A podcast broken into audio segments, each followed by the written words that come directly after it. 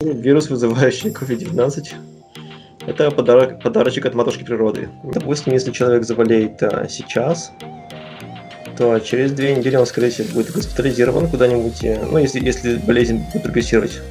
Человек будет госпитализирован в реанимацию, ну и примерно через, а, еще через две недели, скорее всего, отправится в морг. К счастью, недавно успехи в создании вакцины, они показали очень хорошие результаты. И это нам позволит сказать, что следующая зима, скорее всего, будет нормальная. Приветствую вас, мои дорогие друзья, на подкасте New Kazakh Times. И сегодня мы будем разговаривать с очень интересным человеком по имени Юрий Ким, уроженца Казахстана и в данный момент являющийся студентом, докторантом в George Mason University. Тема его исследования относится к области молекулярной вирусологии, в частности ретровирусы, к которым относится и сам ВИЧ. Ввиду популярности коронавируса Юрий осведомлен правильными и последними знаниями и новостями в этой области. Юра, перед тем, как мы начнем, я хочу рассказать о формате. Первый, э, первый раздел будут мифы о, э, о ковиде, второй раздел будет ситуация в мире, в США, в Казахстане, третий — это общие вопросы, и после чего мы непосредственно перейдем к вопросам о тебе. А в самом конце у нас будет такой блиц вопрос-ответ, где тебе надо будет отвечать, не задумываясь. Ну, там легко, буквально четыре вопроса. Приступим? Окей, понял. Все. А, раздел миф. Юра, я буду задавать тебе по нашему общему мнению вполне неадекватные вопросы. Думаю, это будет полезно услышать э, твое профессиональное мнение об этом. Они, все, скорее всего, будут тебя раздражать, но я надеюсь, ты это примешь с пониманием. Да, конечно. Пер... Первый миф. Употребление алкоголя защищает от коронавируса. Нет, не защищает, а наоборот делает даже более уязвимым, потому что алкоголь, он негативно влияет на скорость того, насколько быстро организм отреагирует на новую инфекцию, и в том числе и на коронавирус. Угу. То есть это вредно. А, в общем, он не помогает. Это первый миф. Помогает, а даже ухудшает ухудшает. Номер два. Мобильные сети 5G способствуют распространению ковида и там вертолеты тоже. О, нет, это, это все неправда, но что интересно, подобное случалось еще сто лет назад во время пандемии испанского гриппа. Угу. Тогда люди тоже верили в всякие не самые умные теории заговоров. Кто-то думал, что ковид распространяется светом от электрической лампочки, кто-то думал, что он не, не какой-то, а испанский гриб. Mm-hmm. светом от эм, электрической лампочки или передается через электрические сети и тому подобное. И про вертолеты это довольно старая теория заговоров, которая в США называется как химтрейлы.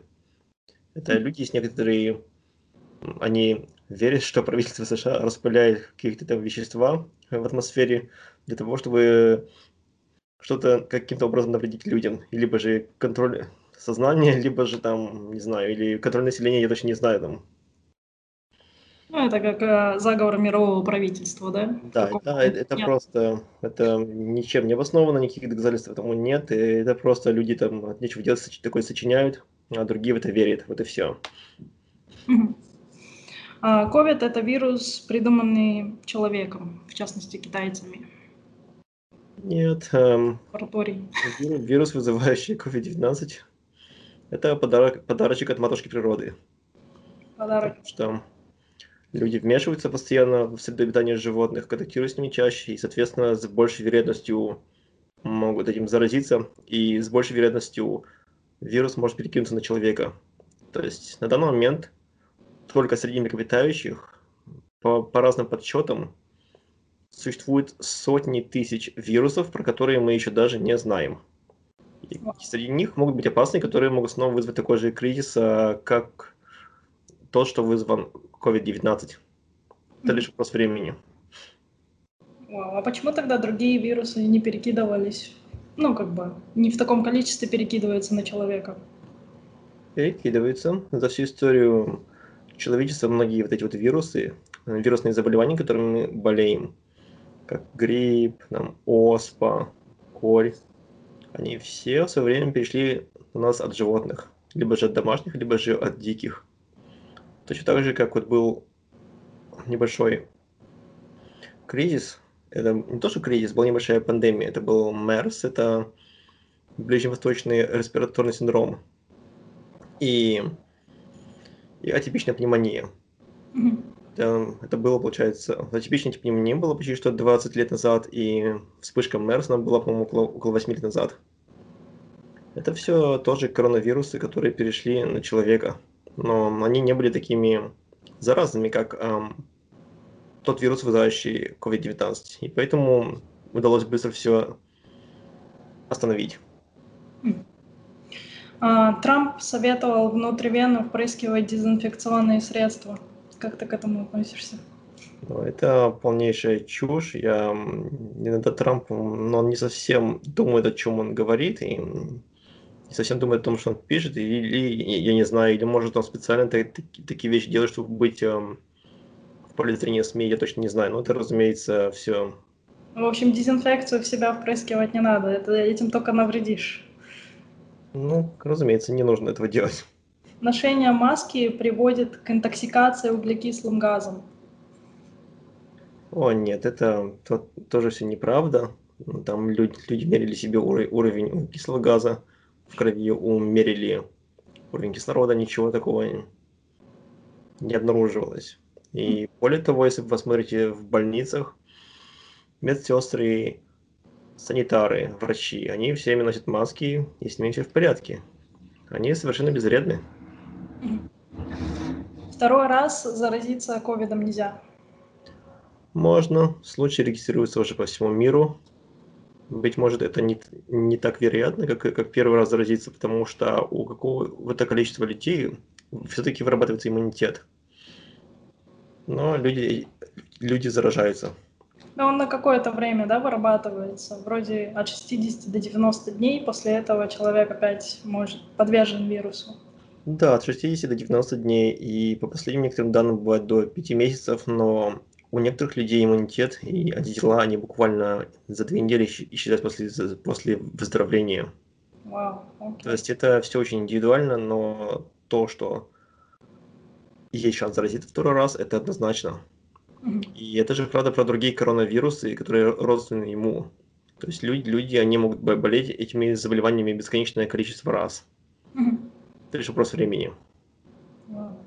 Антибиотики помогают при болезни, потому что, ну вот, допустим, мно- много, мне кажется, наших людей скупило огромное количество антибиотиков этой весной.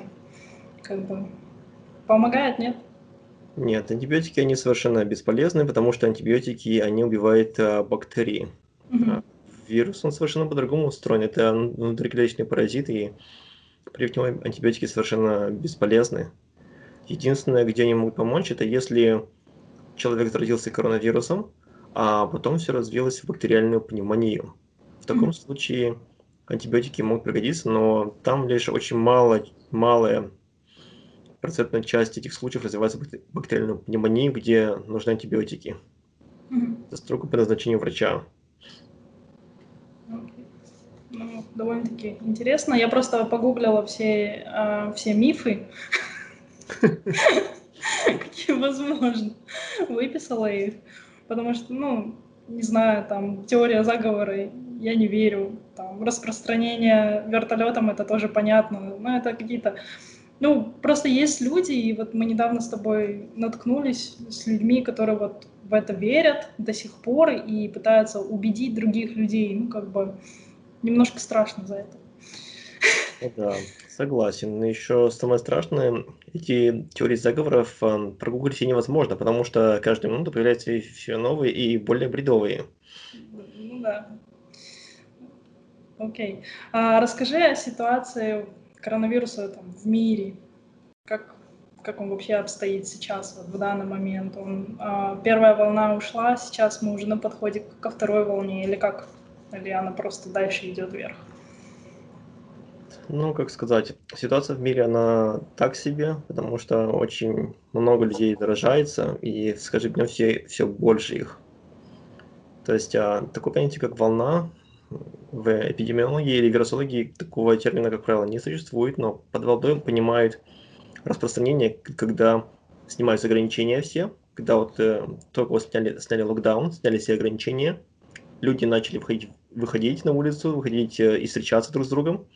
И понеслась огромная скорость э, новых заражений. Mm-hmm. Вот это люди называют волной. Mm-hmm. Вот. То есть э, в США, допустим, сейчас идет третья волна, в Казахстане идет вторая волна, и там в Европе тоже, по-моему, идет вторая волна. Mm-hmm. А вообще, вот, допустим, э, у меня друзья живут в Германии, и они говорят, что у них нам, ну, намного все проще, чем, допустим, в Америке. И вообще, по ну, Германия с этим лучше справляется в плане медицины и ну, здравоохранения. Почему, с чем это связано? Во-первых, если говорить откровенно, то в США самая худшая система здравоохранения из среди развитых стран. Она недоступна, она очень там дорогая. И здесь еще плюс очень много других вещей. То есть человек, он не может спокойно изолироваться и где-то получать доход, потому что если человек выйдет на строй на две недели будет дома сидеть, он за это время денег не получает. Здесь больничные сложно получить. То есть многие компании его не дают, и это даже законом не предусмотрено. Mm-hmm.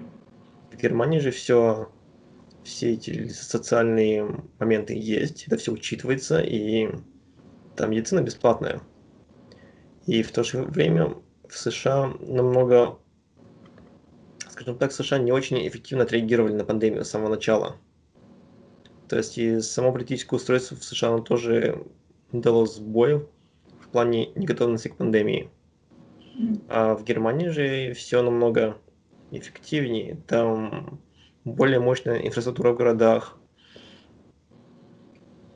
Там намного быстрее начали все реагировать, намного быстрее разработали нужные тест-системы и начали тестировать очень много людей, чтобы изолировать случаи и все это остановить.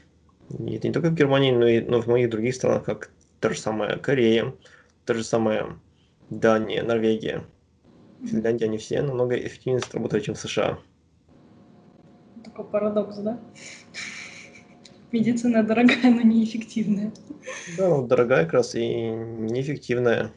И это не только медицина, и то есть ну, это здесь вот так вот. Потому что США оказались очень уязвимыми к, к такой пандемии.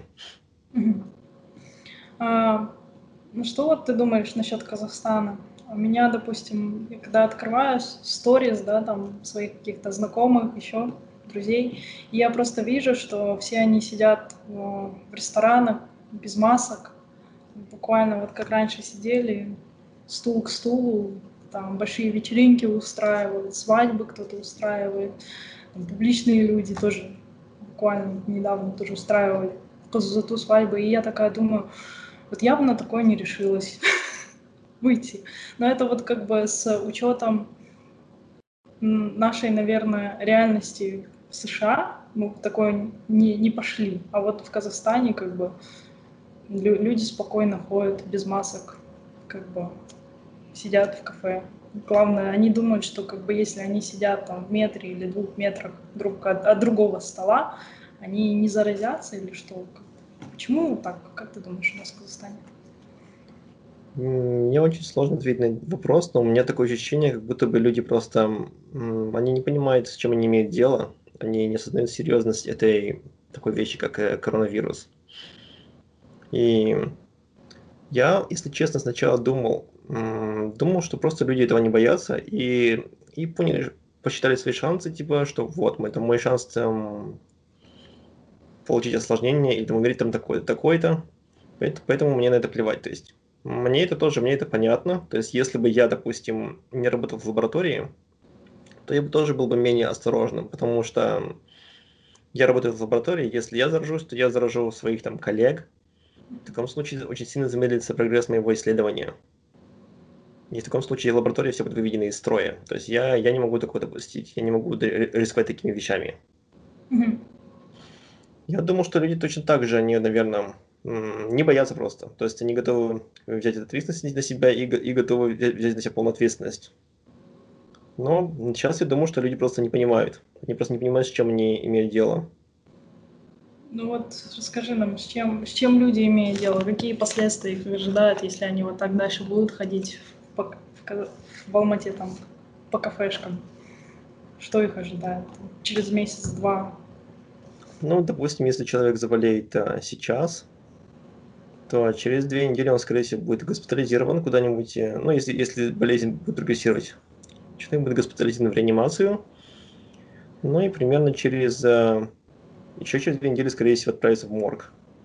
Ну, примерно, что обычно ожидает при типичном случае заражения. Но среди молодых людей очень часто остаются осложнения. Вот люди переболели, у них у многих после этого болит голова, у многих а, волосы выпадают, у многих а, очень сильно портится кожа. Вот, у многих людей обоняние не восстановилось уже даже спустя 5 месяцев после того, как они переболели. Wow. У многих людей галлюцинации, галлюцинации появляются, они не могут нормально сконцентрироваться. То есть очень много таких неприятных симптомов. У многих людей начали, начались э, проблемы с сердцем. То есть люди все очень для себя упростили, они думают, что а, или смерть, или выжил. Но на самом деле это немножко не так. Очень много пограничных состояний, которые не очень, скажем так, приятны, которые очень негативно могут отразиться на продуктивности. Ну и жизнедеятельности человека, да? Да, на возможности человека зарабатывать деньги те же самые и возможности строить карьеру и быть продуктивным. И у некоторых людей эти осложнения могут остаться на всю жизнь. Тем более у многих людей, кто переболел, у них даже одышка, они едва могут 100 метров пробежать после как переболели. А вообще, что нужно делать, чтобы защитить себя? Ну, какие-то там, может, 5 пунктов, 7 пунктов, чтобы что то выделяешь? Там, самое первое, главное, второе, главное, третье, главное – Самое главное – это социально дистанцироваться, избегать а, толпы людей. По, то есть, если человек видит толпу людей, то лучше ее избегать.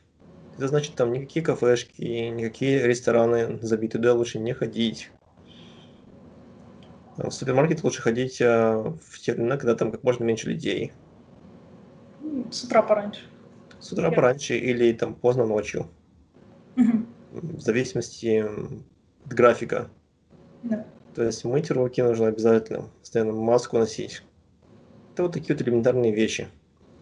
А вот да, то, что, смотри, если, если ты на улице ходишь или ты ходишь внутри, есть какая-то разница в заражении или нет?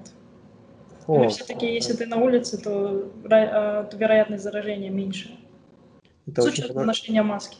Это очень хороший вопрос. На улице шанс заразиться намного меньше, потому что, то есть внутри помещения, когда человек чихает или кашляет, эти э, респираторные капли, которые содержат э, вирус, они, скажем так, с, э, дольше сохраняются в подвижном состоянии, и с большей вероятностью их кто-нибудь вдохнет и заразится. На улице же они быстрее рассеив... рассеиваются, быстрее растворяются в атмосфере, они высыхают быстрее, они везде распространяются, и, соответственно, с меньшей вероятностью на кого-то попадут. И из-за этого человек, кто находится на улице, его шанс заразиться примерно 18 раз ниже, чем если он находится внутри помещения. Это поэтому мы наблюдали, как эти протесты, там, Black Lives Matter, они не вызвали особо больших вспышек пандемии. И то же самое можно сказать про ситуацию в Беларуси. В Беларуси или в других странах Европы, где проходят протесты. То есть они особо так не сильно не сильно являются движущими факторами пандемии. Но потом, когда открыли пабы, когда открыли пабы, рестораны, то люди там как раз собираются и там они заражаются. Потому что эти места, они являются прямо отличными переносчиками. Э, отличными местами для так называемых суперраспространений. Да. То есть, когда распространение, это когда один заражен организм, заражен, заражен организм, так называемый суперраспространитель, заходит в определенную ситуацию, заходит в определенный контекст, группу людей и заражает, заражает всех остальных. То есть один суперраспространитель может заразить десятки, а то и сотни, сотни людей. То есть это поэтому, когда вот э, начинается свадьба или э, какое-нибудь мероприятие вроде похорон, когда там много людей собираются, они находятся друг другу близко, они употребляют еду, они пьют, без масок сидят. И это прям отличное место для суперраспространений. А вот, ну, допустим, еще вопрос такой не по теме. А если насчет магазинов, да? Если ты приходишь в магазин, покупаешь все эти продукты, после этого надо продукты мыть? Ну, я имею в виду те, которые в упаковке, там, с хлоркой, к примеру. Это как-то защитить тебя? Теоретически это должно немножко уменьшить, но я, допустим, так не делаю. Но теоретически, если прям совсем уж э, хочется прям хорошо так прям совсем безопасности, то можно делать. Но я, допустим, я так не делаю. Я не сильно прям, я больше делаю упор на социальное дистанцирование. Больше и все. Окей. Ну, это самое главное, да? Чего не нужно делать людям? Пять пунктов это. Ходить в рестораны. Что еще? Ходить в рестораны, то есть эм, носить. там слишком не собираться там в гостях чересчур большими группами. То есть а, за- на время пандемии я бы, допустим, предпочел бы в, гос- в гостях ам, не собираться. То есть лучше там встретиться где-нибудь там на улице, хотя это сло- сложновато сделать в Казахстане из-за погоды. Или лучше же просто хотя бы болтать че- через Zoom и, там, и так далее. То есть, эм, ну, в гости лучше не ходить. Потом в, в толпы, как обычно, не собираться. Там, если толпа людей где-то где там сидит в закрытом помещении, то лучше, лучше возле них не находиться. То есть, если человек зашел куда-нибудь в ЦОН, в ЦОН или там куда-нибудь, там есть где группа людей, то лучше надо отсесть как можно дальше подальше от всех. И в то же время надо фильтровать окружение и то есть надо избегать некоторых людей, которые, скажем так, с высокой вероятностью могут заразиться и об этом не сказать. Которые много гуляют. Отслеживать их в Инстаграме.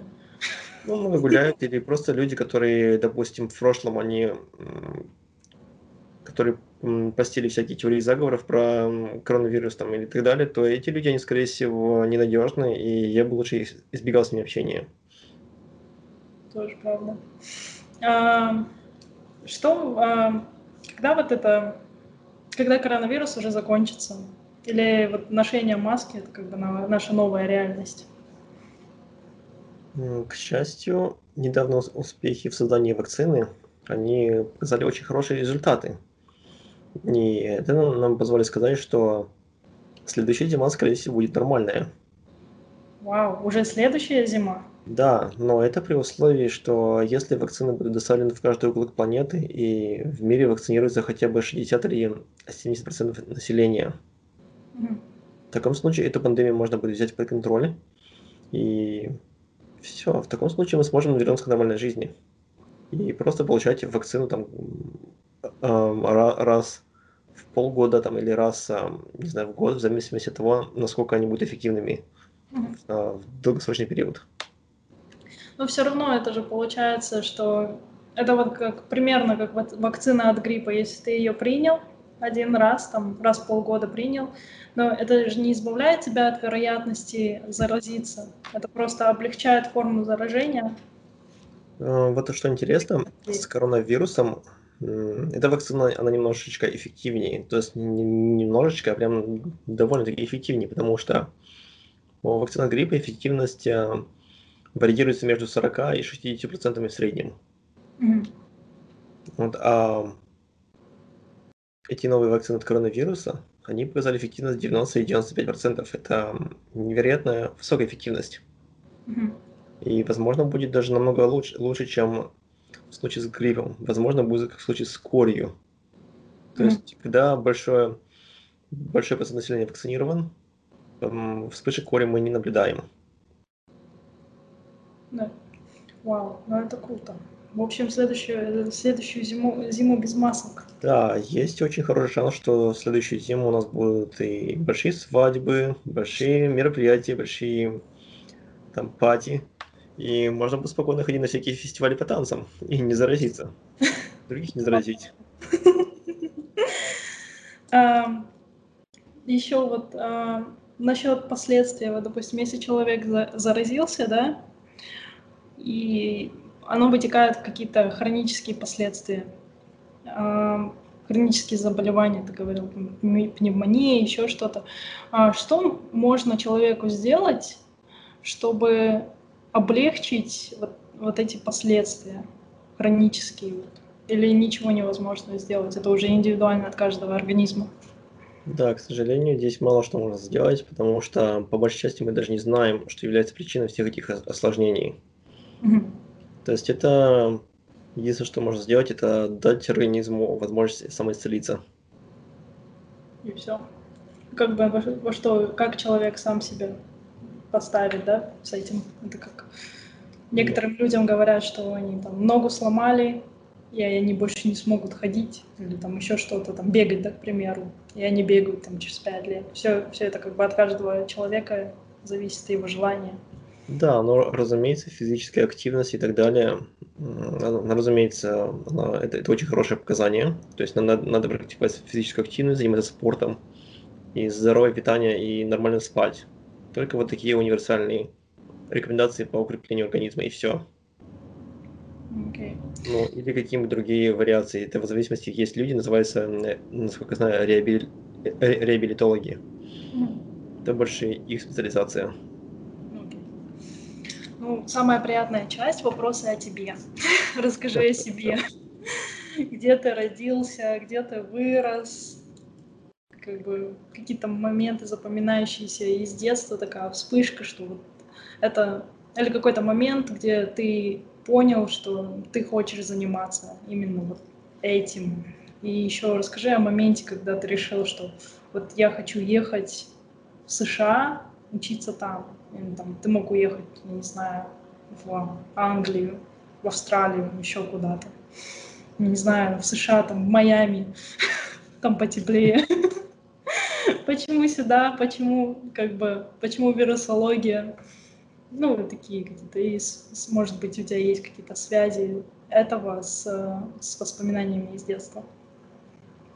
Ну, я родился в Карагандинской области, в городе Шахтинск. Потом, когда мне было 7 лет, мы переехали в Астану, и я фактически большую часть жизни прожил там. Я, если честно, точно не помню, что именно повлияло, повлияло на меня. И просто помню, что я в детстве все время играл, игрался, я тут всяких животных ловил, там, там держал их у себя там в террариуме, там, там кормил их. Мне вот было интересно всяких пауков, всяких тарантулов. Ну, Далее. Плюс, а, когда был случай, когда родители меня поймали, что я играл со спичками, они меня не наругали, они просто научили меня, как ими правильно пользоваться, чтобы ничего не сжечь. правильно? То есть, там я просто увлекался наукой, я, я игрался со взрывчатыми веществами, там всякие самодельные бомбы делал. Там, то есть вот так вот все просто было. Я думаю, по большей части здесь играла, сыграла роль то, что у меня оба родителя, они инженеры. Есть они очень хорошо знают многие научные принципы, фундаментальную науку. И, то есть с детства, когда у меня возникали вопросы, вопросы про что-то, они мне объясняли только именно как корректную научную информацию. Мгм. О том, как устроен мир. То есть все только по-научному. Есть Я думаю, это как-то все повлияло. Отсюда твоя любовь к науке. Что Да, это просто, это любознательность. Потом я также поступил в, в университет, выбрал специальность биотехнологию. Там просто везде так работал. Потом на одной из конференций, когда там выступал какой-то мракобес, антипрививочник, он там всякую чушь там нес. Это была конференция Печи Кучи в 2014 году, кажется, была. Это где было? Это было в Астане. Ага. Что он там говорил такого? Ну, там всякую чушь, что вакцина рак вызывает аутизм там, и прочее. Там, то есть откровенный бред. И, люди смотрели на него, потому что он выглядел как такой, там, не знаю, человек за 50, м, выглядел так, скажем так, как человек, которому можно доверять.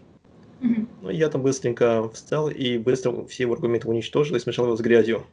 То есть встал вообще так и публично, пу- публично каждый аргумент опровергнул и при, привел, а потом там были еще врачи, они Мгм. тоже там на него накинулись и быстро, короче, там его, его высмеяли там по-всякому, см- смешали его там с грязью, все. То есть так, так речь закончилась. И там меня заметил один из менеджеров проекта на Назарбаев университете.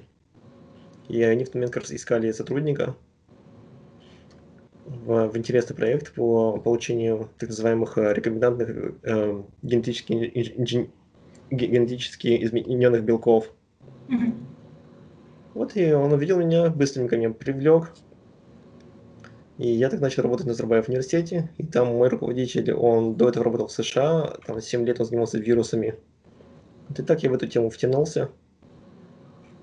Вот, а потом, благодаря моим друзьям в Назарбаев университете, многие из них, они ездили в США получать PhD, и я, я также загорел, загорел этим желанием.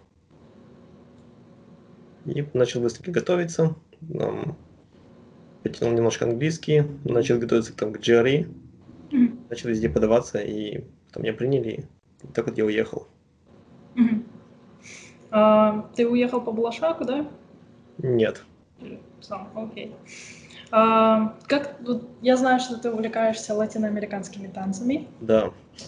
Как ты пришел к тому, что ты хочешь именно танцевать латиноамериканские танцы? Насколько я знаю, я видела только, что люди танцуют их в Алмате, я не видела, чтобы люди танцевали их в Астане. Как бы ты все-таки нашел в Астане, там, я не знаю, группу, в которой ты танцевал, или ты, или это хобби, которое ты уже освоил здесь, когда приехал? Я немножко пытался в Астане ходить на латиноамериканские танцы, но долго мне там не хватало, то по самым разным причинам. То есть в Астане довольно сильная тусовка латиноамериканских танцев. Там очень много школ и там хорошие инструкторы. Да? Рада слышать. Вот. А по-настоящему я уже, конечно, увлекся это, будучи в США. Mm. То есть я ну, просто ввел в Отличие США от Казахстана в области танцев разные? По- по-разному люди танцуют или я не знаю. Я бы не сказал, что по-разному. Здесь разве что популярность стиля немножко отличается. То есть э, сам, самый популярный везде стиль это, это разумеется, бачата, потом идет э, там, сальса бачата, сальса, разъяснили сальса и бачата, это самый популярный. И то есть в Казахстане или там в странах СНГ после них идет кизомба. Mm-hmm. А в США после них идет э, бразильский звук. Mm-hmm. Вот, что такое различие. Сколько тебе еще учиться? О, это очень сложный вопрос. Может быть, э, полтора года, может быть, два. Mm-hmm. А ты уже такой на завершающей своей стадии, где ты уже пишешь, а, что они пишут, диссертацию, да? У нас немножко другая программа. Докторскую работу. Ну да, это будет в самом конце. То есть сейчас я просто больше пишу именно статьи. Сейчас я стараюсь публиковать исследования, то есть и, и просто публиковаться. А потом уже по результатам этих статей я уже напишу диссертацию. А, кстати, расскажи о своем опыте с Джонсон Джонсон. А, про вакцину, что ли? В качестве экспери... а, как ты участвовал в эксперименте. Как ты себя чувствуешь вообще, как это все изнутри? Ну, я просто увидел рекламу. То есть я уже давно, если честно, подавал, я, я уже подавался на клинические испытания, еще начиная с и, июля. То есть как только там, компания, одна компания, это была, кажется, Модерна, как только они объявили набор на третью фазу, я сразу подал, но это все было проигнорировано. Потом я увидел еще рекламу на Фейсбуке быстро откликнулся, и потом мне позвонили. Mm-hmm. Как обычно, в США они делают, проверили, опросили там, мой возраст, опросили состояние здоровья. Как обычно, уточнили а, расовую принадлежность, как это часто делают в США. То есть, mm-hmm. так вот. И потом через некоторое время я просто поехал. И все, и так вот я записался на клинические испытания. И как они у тебя там взяли анализы, потом они тебя обследовали, тебе надо было приходить туда кажется, там неделю отчитываться или что?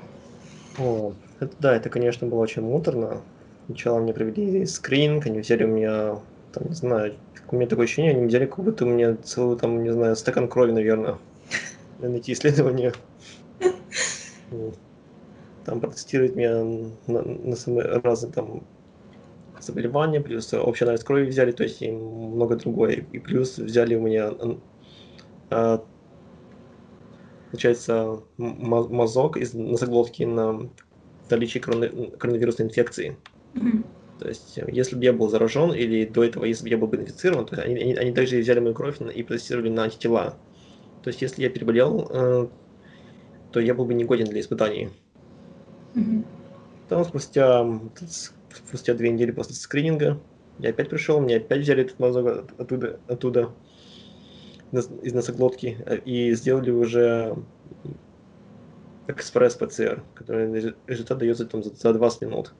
Мгм. Я опять показал то, что я за, за две недели не заразился. Ну, окей, хорошо. Потом зашел, зашел в комнату, потом зашли там медики и взяли, достали из холодильника дозу, которая предназначалась именно для меня.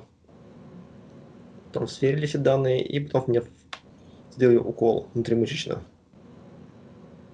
И все, и потом мне отправили, дали мне дневник, чтобы я вел его в течение там 7 дней. У меня никаких симптомов не было, никаких а, осложнений, ни покраснений, ничего этого не было. Спустя неделю пришел, мне опять взяли кро- кровь, чтобы протестировать на антитела и плюс на активность самой крови на по нейтрализации вируса. Вот и теперь я еще покажусь там два или три раза. То есть, э, то есть мне, мне- сделали одну дозу, и спустя два месяца меня уколят еще раз. Мгм. И а, ты, к примеру, можешь ходить без маски? Я точно не знаю, потому что это, это называется вторая фаза клинических испытаний, и это называется рандомизированное двойное слепое исследование.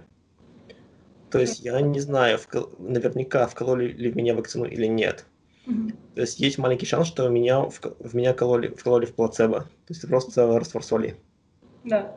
То есть а, в, в этих, в этих исследованиях примерно 80 89% людей они пол- получили реальную вакцину кандидат, и 11% получили плацебо. Мгм.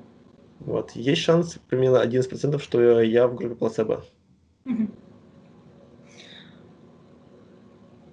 Тем Окей. более, А наш- они как? Тем более ношение маски, там, носить или нет, это, не- это не совсем так работает. Вот есть, допустим, маска, которая, скажем, защищает на 70%, уменьшает риск. Мгм. А, предположим, есть еще вакцина, я не знаю, насколько она эффективна. Допустим, 90. Мгм. То есть, эм, разум- разумеется, лучше быть вакцинированным, чем нет. И лучше носить маску, чем нет. Но лучше делать и то, и другое, чтобы еще меньше сократить риск заражения. Мгм. Кстати, еще вот такой вопрос только что всплыл у меня в голове. А, допустим, вот эти маски обычные, они все равно вот здесь воздух проходит. Вот, ну, это вопрос лично от меня. Вот здесь воздух проходит, и как бы это все, ну, он же попадает тебе не, не фильтрованным, так скажем, через маску.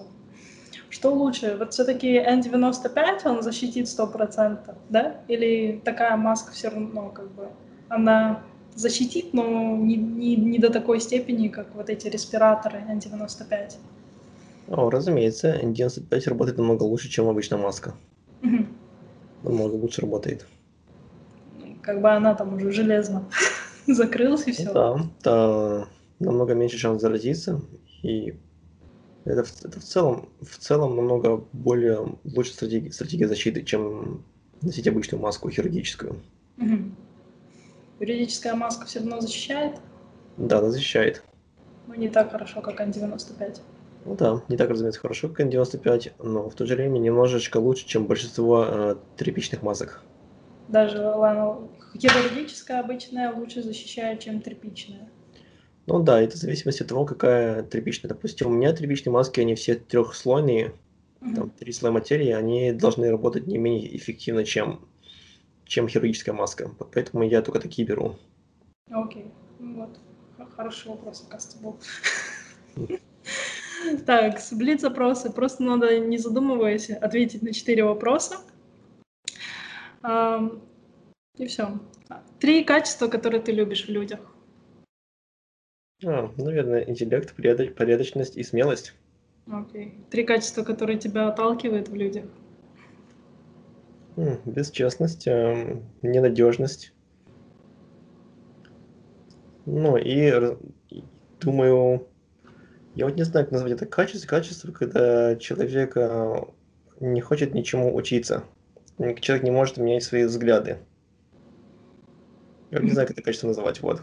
Это третье, наверное. Окей. А, вот, это, наверное, нарциссизм. Нарциссизм. Когда человек не хочет, он себя просто считает э, умнее всех, там, не знаю, и поэтому ничего не не меняет. Ну, есть такое. Вот. Самая любимая книга. Ой, я даже не знаю, мне их так... эм, Ну, несколько любимых книг. ну, мне вот нравится м, 451 градус по Фаренгейту. Мгм. Мне, допустим, нравится еще книга «Звездный десант». В общем, фэнтези любишь. Ну, научную фантастику, да. Это круто. И анти- антиутопию. Ну, и еще, допустим, мне нравится книга ну, «Граф Монте-Кристо». Вот. Тоже хороший выбор. За кем следишь в социальных сетях? Ну, таких из публичных личностей. Кто тебе интересен?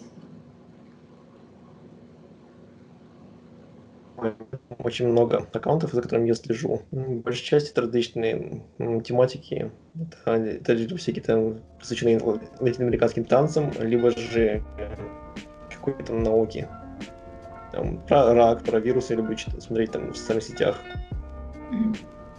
про медицину в целом. Ну и, разумеется, я отслеживаю все, все трансляции доктора, доктора Энтони Фаучи. Окей. Надо посмотреть на него. Я не смотрела. Ну вот. Все, мы подошли к концу нашего эфира. Спасибо тебе большое. Был прекрасный эфир, прекрасные ответы.